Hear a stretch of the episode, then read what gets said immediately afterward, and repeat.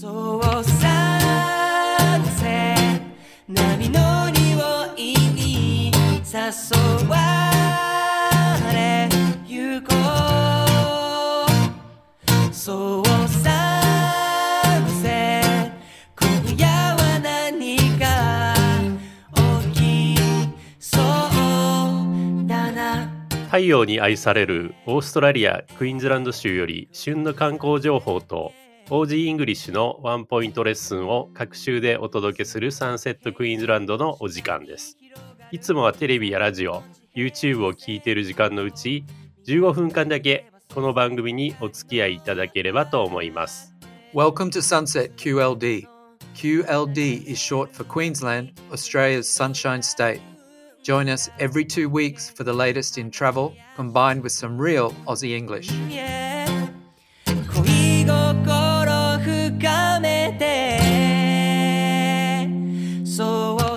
皆さんこんにちは。クイーンズランド州政府観光局の柴翔子と柴田です。シーズン3を再開して早くも3回目となりますが、前回のゴールドコーストマラソンの鎌田さんのように引き続き今回もオーストラリアの観光業界に長きにわたって貢献されてきたベテランをお招きしています。 G'day, it's Paul again. I hope everyone is well.I must say you've lined up some really interesting guests for season 3 so far, Shozo. So who do we have on the show today? はい、シーズン3の第3回目となります。今回はオーストラリアをベースに様々なマーケティング活動をなさっている K-Marketing の松本さんをお招きしております。Matsumoto-san, he's like the Yoda of the Japanese inbound tourism industry.And a very philosophical man, as we're soon to find out. はい、ヨーダですか。はい、では、早速お呼びしましょう。松本さん。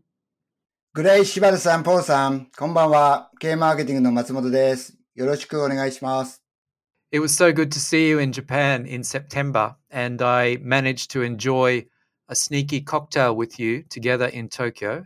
How did you find being back in Japan?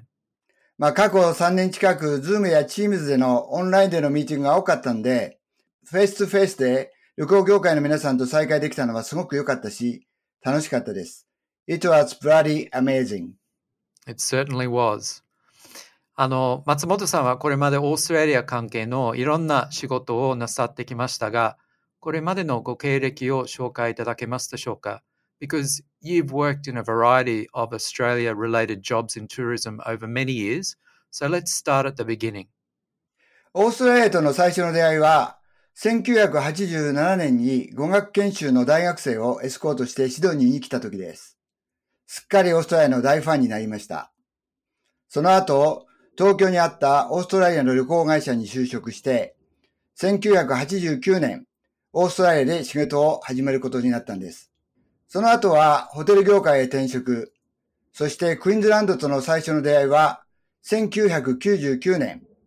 当時、ケアンズやゴールドコーストのホテルやクルーズ会社、ゴルフ場などを所有し、自社で運営していたダイキョー、日本ではライオンズマンションで有名ですが、に就職してからです。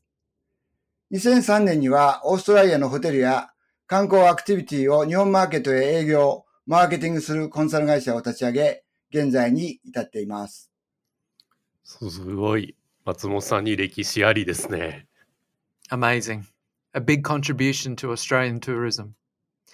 So, Matsumoto-san, this is the question I also asked Kamata-san last week, and I think we might make it a regular one, only because I can't pronounce sontakunashi correctly, so I'm going to ask you. オーストラリアには長きにわたりお住まいの松本さんですが、お好きなスポットを3つ忖度なしで教えてもらえますか?私はどちらかというと海より山が好きなんですね。特に森林浴が好きです。まずは空気が美味しく水のきれいなタスマニア、マウントフィールズ国立公園のラッセルの滝です。こちらはホバートから北西へ車で60分です。次にクイーンズランド州とニューサウスウェールズ州の境界線近くでマウントウォーニングという幻想的な山があるゴンドワナタウンリン地域。こちらはゴールドコーストから南へ車で60分。そして北クイーンズランド最古の森に囲まれたデンチュリー国立公園です。こちらはケアンズから北へ車で80分です。どのエリアも世界自然遺産に指定されており、樹木の香りだけではなくて、清浄な空気、風の音、鳥の鳴き声、水のせすらぎ、木漏れ日の光、木々の緑など心も体も癒されます。日本にもたくさんの森林がありますが、植物の違いやそこに住んでいるオーストラリアの動物たちとの出会いを楽しめますので、日本の皆さんにもぜひ体験してもらえたら嬉しいです。最初は随分忖度なしでしたね。一応ケアンズとゴールドコースを入れていただきましてありがとうございます。ありがとうございます。それでは、本日はノボテルサーファーズパラダイスについていろいろとお伺いしたいのですが、簡単にご紹介いただけますでしょうか。ノボテルサーファーズパラダイスはゴールドコーストの中心カビラアベニューモールの近くにあって、隣接したパラダイスショッピングセンターにはスーパーマーケットをはじめたくさんのレストランが入っています。I remember the hotel is in a really good location and has quite a lot of rooms. Is that right? 全室408室、そのうち約半分の200室がツインルームです。ファミリールームも数多く揃え、学生の団体や友人同士、ファミリー層に最適です。松本さん、ホテルの一番推したい特徴は何でしょうか？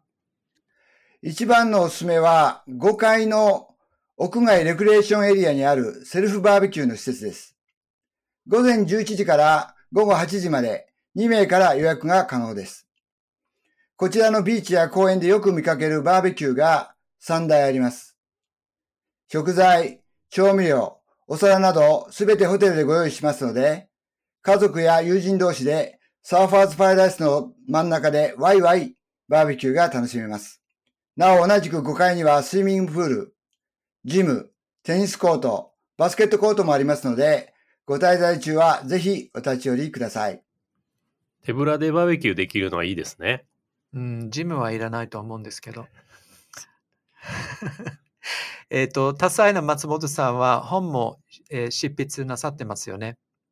仕事柄、オーストラリアの観光やホテル業界に従事するビジネスパーソンを日本へ営業目的でお連れすることが多くて、一緒に旅する中、ビジネスだけではなく日本文化について多くの質問を受けました。その時すべての質問に的確に答えることができず、歯がゆい思いをしたんですね。To set the record straight。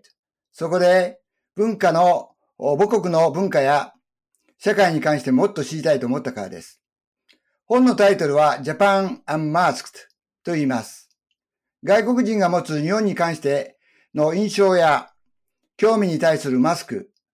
この場合は疑問点などを日本の歴史、伝統、人と社会、日本人祖先の自然との関わり方を通して試作していきます。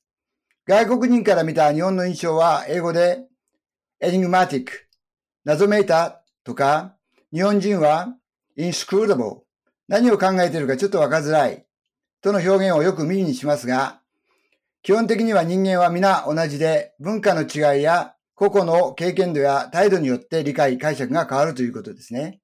その他に伝えたかったことは、特に鎖国や封建時代が長く続いた日本の歴史を通して、その過程で形成された独自の文化と社会構造が現在に至るまで数多く引き継がれているという点です。そして、明治維新以降、西洋からの影響を大きく受けながら、どのようにして日本の古き良き伝統と文化を引き継いでいけばよいかを皆さんと一緒に考えてみたいと思いました。That's a lot to fit in one book. これもう読まないといけないですね。ね。はい。And when did you publish the book, 松本さん？去年の6月です。ちなみに何冊ぐらい売れておりますでしょうか？ちょっと最近は数えてませんけど、ここ最近では1ヶ月に約50冊ぐらいのペースで売れてます。すごいですね。I have actually read the book. おはい。And I found it very, very interesting. Particularly the chapter on まっていうコンセプトは私にとっては新しい概念でした。はい。まっていうの日本独特ですかね。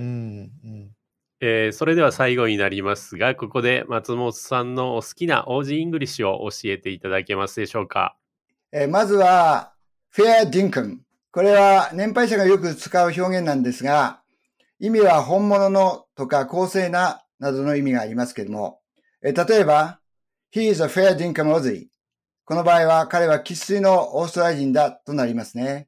そしてもう一つ言うならば Oath、 こちらは若い人がよく使う表現で、本来は誓いとか法廷での宣誓という意味なんですが、例えば I think the KFC is better than McDonald's、 もし相手が同感するならば Oath to that one、 私もそう思うよという具合です。Oath to that one, mate. Or you can also say bloody oath. I think Aussies like to say bloody oath quite a lot. そういう表現するんですね。ということで本日は K-Marketing の松本さんにお話をお伺いいたしました。今回もお聞きいただきましてありがとうございました。さて次回は Pacific Network の大谷さんをお招きする予定ですのでお楽しみに。Thank you for listening to today's program. For our next episode, we will have Kazoya from Pacific Networks on the show.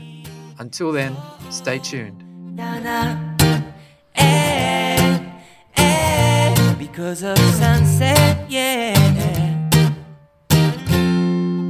クイーンズランド州政府観光局では Twitter、Facebook でもいろいろな情報をお伝えしていますので、カタカナ、ローマ字でクイーンズランドと検索してぜひフォローしてくださいね。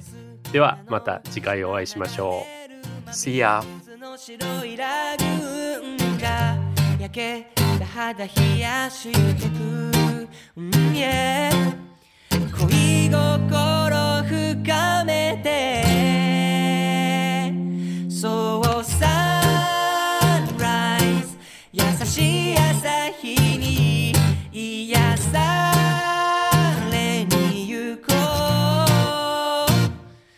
So sunrise 動物たちも嬉しそうだな、撮れてるのにバレないようにサングラスかけて恋しよう、今は君の風だけが吹いている QLD 隣にいるのに、なぜかキュンと狭くなるこの心に触れてよ、